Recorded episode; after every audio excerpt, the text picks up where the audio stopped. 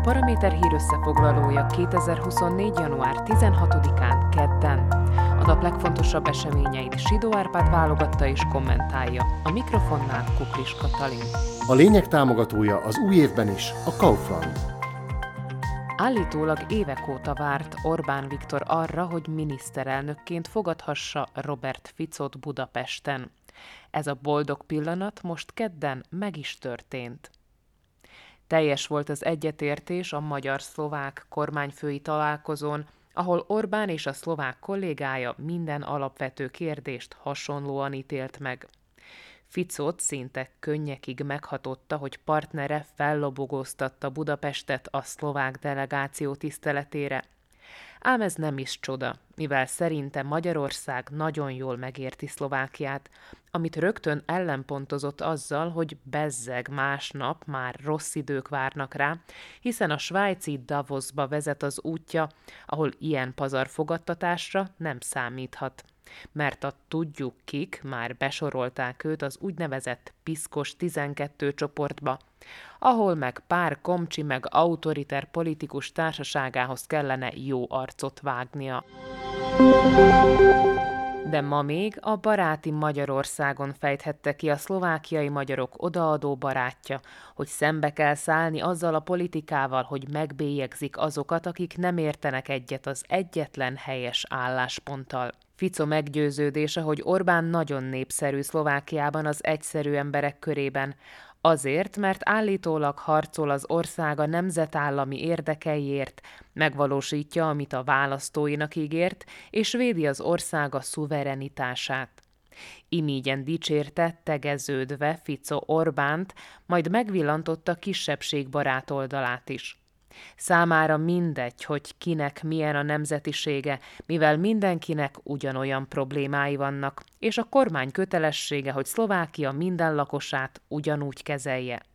Fico nem hagyta ki az orosz agresszióval kapcsolatos butaságait sem, mintha Putyin háborúja inkább az Egyesült Államok felelőssége lenne. A mellette álló Orbán meggyőzött nem visszaemlékezni arra, hogy 2008-ban miket mondott akkor, amikor Moszkva Grúziától rabolt el területeket.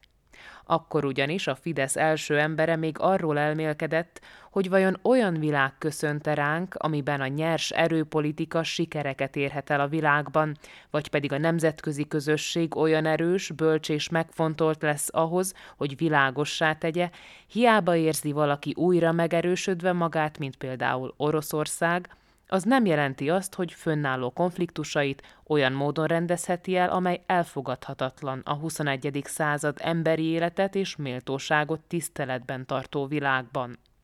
Orbán ezen szavai máig igazak, csak sajnos a magyar kormányfő már nem vállalja fel ezeket, inkább úgy tesz, mintha Magyarország a Gazprom legvidámabb barakja lenne. Azonban Szlovákia is vígkedélyű ország, mégpedig önerőből. Persze annyi kellett a jó hangulathoz, hogy Andrei Danko visszatérjen a nagy politikába, ám ez a szeptemberi választásoknak köszönhetően megadatott az országnak, és az SNS vezetője a koalíció részeként ripacskodik megállás nélkül. Azt azonban ismerjük el, amit a múlt héten tett, hogy kocsiával nekiütközött egy jelzőlámpának, majd gyorsan hazahajtott és elbújt a rendőrök elől, Ekkora performance már régen követett el a koalíciós tanács oszlopos tagja, aki csak 15 órával később trombitált bele a szondába, és az így kénytelen volt egy nagy nullát mutatni. De se baj, hiszen itt van a belügyet igazgató Mató Sutai Estok, a Hlász embere, ő pedig megígérte, hogy nyilvánosságra hozza a parlament alelnökének közúti balesetével kapcsolatos vizsgálat részleteit. Ehhez csupán az szükséges, hogy lezárják a rendőrségi eljárást, és aztán állítólag minden kiderül arról, mi hogyan történt. Még a térfigyelő kamerák felvételeit is megkaphatjuk, hogy eloszoljon minden gyanú. Például az a feltételezés, hogy Danko kevésbé szereti a piát, mint a nemzetiek korábbi vezetője, Ján Slota. A miniszter még azt is közölte, ha a zsaruk mulasztottak, felelősségre fogják vonni őket. Ám ha a politikai partner Danko hibázott, akkor vállalnia kell a felelősséget. ami meg egyet jelenthet azzal, hogy elkezd szétzilálódni a három pártból összeeszkábált koalíció. Hiszen nehéz elképzelni, hogy Danko őszintén elnézést kér és úgy vonul vissza a háttérbe, hogy mérgében nem töri a bútorokat, hogy a korábban dédelgetett álmáról, arról, hogy indulna az államfőválasztáson ne is beszéljünk, Ám az megjósolható, hogy Peter Pellegrinit még párszor megizzasztja az olyan kérdésekkel, amik a szintén az elnöki posztra pályázó pártelnök szexuális irányultságát firtatják. Még alig három hónapos ez az október második felében összehozott szlovák kabinet, de olyan az ábrázata, mintha a tagjai már évek óta nyírnák egymást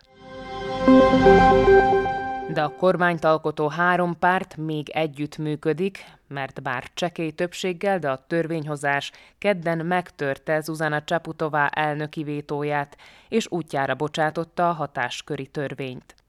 Ennek értelmében a Nemzeti Párt még kap egy új tárcát, amelyik az idegenforgalommal és sporttal kapcsolatos kérdésekkel szeretne foglalkozni, Ám Dankói köröme nem lehet végtelen, mert a Nemzeti Tanácsba már befutott az az ellenzéki javaslat is, amelyik alapján rendkívüli ülést kellene összehívni, hogy kitárgyalják a képviselők, milyen ország az, ahol a parlament SNS-es vezetője egy baleset kapcsán hülyét csinálhat a rendőrökből.